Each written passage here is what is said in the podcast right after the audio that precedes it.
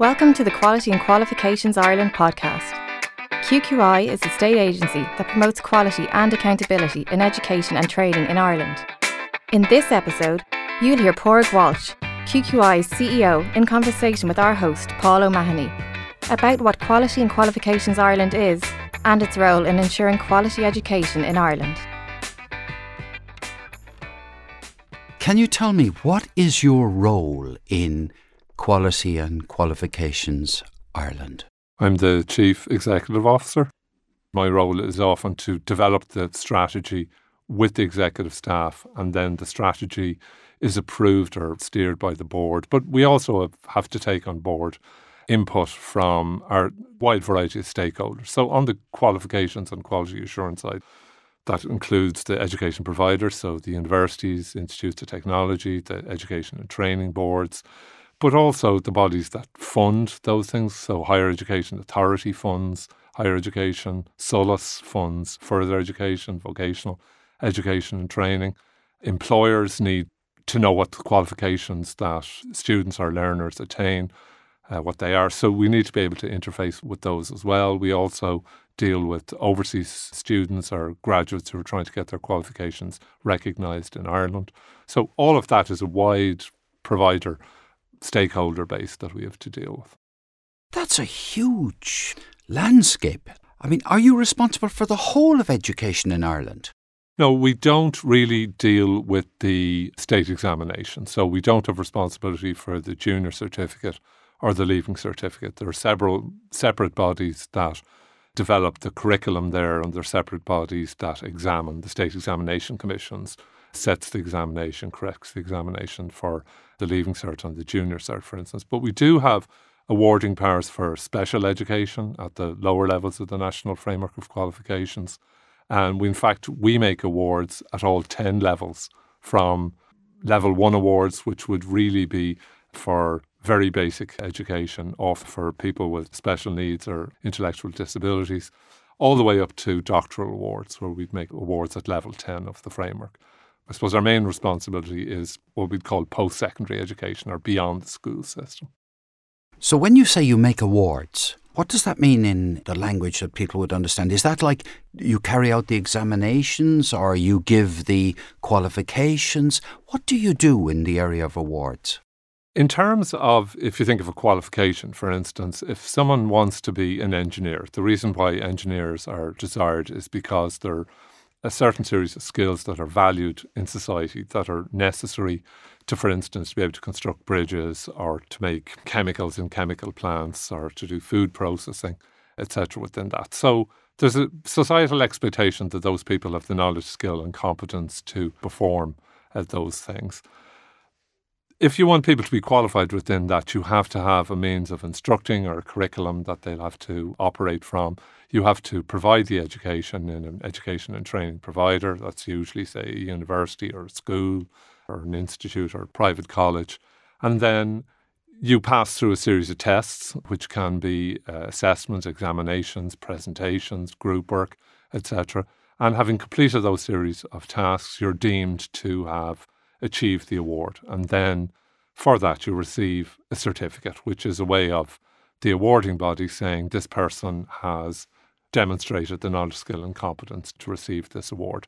In terms of QQI in a number of areas, particularly the further education area, we would set the standard for a particular award. So, for instance, an ICT award, we would set in further education, we would set the standard for that then a provider, that's the place where you go to learn, would develop a program leading to the award whereby the uh, person, the learner, when they finish, will be deemed to have what's called achieved the learning outcomes, that they would have achieved the knowledge, skill, and competence that's expected for that award. And that would have been achieved through their demonstration by passing examinations, by giving oral presentations, by doing projects or group work or research, and then they're deemed to have achieved the award and the provider submits that person for certification and we issue the certificate. So we're involved, if you like, at the front end, developing the standard, and at the back end when the award is being produced, but we don't have a direct responsibility in relation to examining. However, for our standard to be met, there's an expectation that the assessment system that's used will involve a mix of skills that the person has to demonstrate, such as the ability to answer questions in a closed book examination, but also to be able to show the communication skill to explain a project or a piece of work that they would have done. So, a college or some sort, a place of learning that wants to offer learners, potential learners, an educational experience, at the end of which those learners will get a qualification. Do they gather up all the description of what they're going to do, submit that to QQI? QQI say this is a level XYZ, and you're authorized to go ahead, call this a level such and such. And then that college then says to students, come to us and you can get a level seven. Is that the way it works? It's kind of like that. There are quite a number of bodies, particularly the mature higher education institutions, that actually have their own awarding powers. So, for instance, if you want to go to Trinity College Dublin or to University College Dublin, they have the authority to develop their own programs and to make their own awards. So you'll get a certificate that says graduate of UCD or graduate of, of Trinity College uh, Dublin. There are other bodies that do not have awarding powers themselves. So if you're a private provider, if you someone wants to set up an education and training institution and you're interested in offering awards, for instance, in ICT, information communication technology, what you can choose to do is to apply to QQI to be eligible to receive QQI awards. So, I mean, that sounds to me like uh, quality. First of all, you're saying this place, this institution, has met our quality standard. It's a fit place for learning to take place. People can go to it and trust that they're good enough to deliver stuff. And secondly, the quality of the program they're going to deliver. We make sure or we provide standards to check that it's going to meet a certain quality. So you're really quality assurance, are you? Yes, and I think the analogies that you'd have would be for something like someone opening a restaurant or wanting a particular standard or star for it, you would have whatever Michelin that would come in or Fáilte Ireland would come in. But that, the thing I suppose that the consumer has to understand from that is that you're really only as good as the last time that you did it. So the fact that you've met criteria initially doesn't mean that you'll continue to have quality. So the expectation is that the education and training provider has to constantly assure themselves that the education and training is good. That means, for instance, getting feedback from students about their experience. But QQI's role also is to periodically evaluate that the standard is being maintained. And I suppose that's the essence of quality assurance that it's not that you've done it once, it's that on a periodic basis, you must assure QQI and the public in general that you continue to maintain the standard. And I notice that you're emphasizing there that the institution itself has to satisfy itself that it is delivering quality. So it says our courses or our, our learning that takes place here is to the right standard. And then it also has you to look at them from outside. So there's like they quality assure themselves and you quality assure to see that they have actually quality assured themselves. Is that that's true, and that's the essence of most quality systems, not just in education and training. If you look at a simpler analogy in the, say, in the school system, for instance, we all know that you have examinations that people sit, like the junior and leaving certificate. So if a particular school's results get poorer over time, the expectation is that something has gone wrong within the system.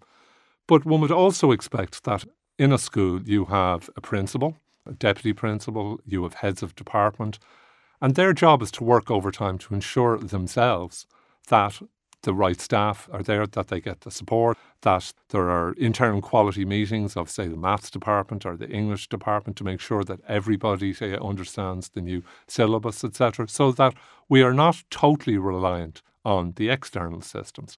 How many people work for QQI? There's about 80 staff in total, not all full time, but about, about 80 staff. The majority of our staff are based in our head office, which is close to Merrion Square in the centre of Dublin. We have another smaller office quite close to there where we house our IT department and our training seminar rooms. But we also host the learner database Qualifax, which is used really as part of a guidance service that was developed in Carlow. So those people actually telework from, from home in Carlow. I suppose that's one of the differences now of working in modern environment is that most of our ICT is housed up in the cloud. So to some extent, it doesn't really matter where you work, you can access information everywhere. And there are education and training institutes, places all around the country. And do you have local people in each county, in each province? How on earth do you make sure you cover from, you know, Donegal to Wexford? How do you do that? A lot of our monitoring is desk based monitoring. So it's on the basis of what I explained to you. We can look at patterns in certification, uh, for instance, which will tell us whether particular programs are becoming more or less popular. We can also do that at the level of an individual provider. And as I said before, if we see unusual changes over a period of time that can prompt something for us, in those cases, we can send a team down to go into a particular institution. For the larger institutions on an annual basis, we do visit them. So on an annual basis, we visit the universities, we visit the institutes of technology, and from this year, we'll also be visiting the education and training boards. That's the former vocational education committees. They're located in uh, 16 centres around the country from uh, Letterkenny to Tralee to Wexford to Dublin. Our interventions there are once a year on a physical basis, but obviously, again, in those cases, we have the information coming through. We look at how frequently they are validating new programs, for instance. That would tell us whether people are still involved in developing education training. And we have an ongoing monitoring system whereby we will ask people, do you expect to put new programs through? If not, why not? We will also monitor if we see that there are no learners coming through on particular programs. That may mean that the people are no longer running those programs, in which case we would look at wondering whether they would still be eligible to be offering those programs because it may be that, in fact, the staff that they were using are gone from the system. So we have a mixture, if you like, of desk based monitoring, but we can also do interventions based on causes for concerns. QQI came into existence in 2000 and, well, the Act was in 2012. What happened before the Act then? You know, why was QQI set up in 2012? Why?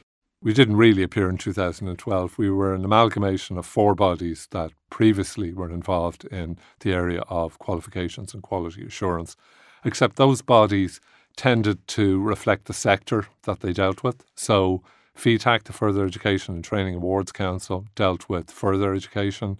HETAC, the Higher Education Training and Awards Council, dealt with higher education outside of the universities, so with the institutes of technology and the private higher education colleges. The Irish Universities Quality Board dealt with the seven universities, and then was a body called the National Qualifications Authority of Ireland. It was responsible for, if you like, the development of the National Framework of Qualifications, the 10 level system that describes our qualifications. People nowadays would talk, and you'd hear school leavers saying, I'm applying for a particular level eight course and I'm also applying for level six and seven courses. So the body that was responsible for the development and maintenance of the national framework qualifications was there as well. And a decision of government in 2008 really was that it would be better if there was an integrated quality and quality assurance, qualifications and quality assurance system. And that those four bodies should be amalgamated to form QQI. So, although QQI wasn't established till 2012, the predecessor bodies date back to about 2001. And in fact, there were predecessor bodies for those before. In further education, the National Council for Vocational Awards, and in higher education, the National Council for Educational Awards. So, those bodies date back to the 70s, I suppose. And the job of knitting these long established, in some cases, organisations together now, that would challenge anybody, but not only to knit them together, but perhaps even to improve the assurance of quality in Ireland in a continuing international competitive market. This must have been quite a challenge over the last few years to get this, or has it been all downhill? Oh, no, it hasn't been all downhill. I think all amalgamations are, are difficult. Studies would say that over half of the private sector mergers that take place can destroy value. So, unless you work at it it can be difficult in a merger. You have different cultures, you have people that are used to working with different sectors. In many cases, the ethos of those will be different. So, further education for different would tend to have dealt with people who were not accessing the higher education system, uh, for instance, and may have felt that the academic secondary school system that Ireland has might have failed them or may not have really been something that they felt was most suited to them. And therefore, having an integrated qualifications and quality assurance system makes sense, I think, at this stage. Tommy, do you, as chief executive, who do you want to know that QQI exists? Do you want people to know QQI exists, or is it more important for you for people to feel that quality and qualifications are of a very high standard in Ireland? I think it's more important that people feel trust and confidence in the education and training system. I put diesel in uh, my car this morning, and when I go up and I pull the pump, I have to hope that when I deliver 50, what's going to cost me 50 euros, that the right amount of diesel has come out. So I looked this morning and checked, and there's a little sign on the dial. Usually you're just watching the dial go round and hoping you can stop it before it hits 40 or 50 euros. But there's a little sign called NSAI on it, and that's the National Standards Authority of Ireland. So that's a group of people who set a particular standard to ensure, for instance, that the pumps that deliver petrol are calibrated. I would say very few people know who the NSA are. They do advertise a, a bit on radio, but in general, people have confidence in that system. I've never heard anyone recently complain that I don't think I got a full tank of fuel out of that. So I feel like there's an implicit trust on standards that are in there. People expect or hope to get a quality education. There are lots of countries in the world where people can't be sure really what they're buying into. There are significant areas of academic fraud. There are a number of countries where there have been evidence of qualifications that are worthless or students uh, being very uh, shortchanged or whereby there really is no objective way of knowing whether one school or one college is better than another. So it takes a long time to build confidence in a system. We hope that QQI are an essential part of the background to doing that. And certainly for people to get a QQI award, it's important that they note that that award has national and international currency. But QQI itself, it's not that important really that a lot of people know exactly it is what we do. It's more important that what we do is effective and that gives people confidence in the education and training system and the qualifications that they get from it. Well, look, every student probably assumes or takes for granted that what they're getting is quality. And every student assumes that what they're getting in the form of a qualification is a good one. So everyone's in favour of quality and qualifications. If QQI disappeared overnight, and if it was even worse than that, if all the kind of work that QQI is doing disappeared as well, so nobody did what you're doing at all, Tell me what you think it might be like in five years' time. I use a, an analogy of customs posts, uh, for instance. We all know that when we get off at an airport that we have to walk through a red gate or a blue gate or a green gate, and occasionally we are stopped. It may be very occasionally, but it does trigger in the back of our minds that we may be stopped. And I think that's the same process that we would have in, in quality assurance. There is periodic evaluation so if people are doing things that can lead to substandard quality, they should have the fear that this will be found out and on a periodic basis they'll be evaluated. So quality is, is a bit like trust and different systems have different trust levels within them. I, again, I often give an, an analogy of mechanisms of protecting fares or eliminating fare evasions. We'd all be familiar with going to different countries and using train or metro or subway systems. My own comparison is often that in France, in the metro system, there are many ways there of stopping you cheating. They tend to have barriers that are impossible to jump over or to jump under. There tends to be a fairly heavy presence there. And if you do try and go through a gate behind the person in front of you, you'll be met very promptly by gates that close physically hard enough to crush you.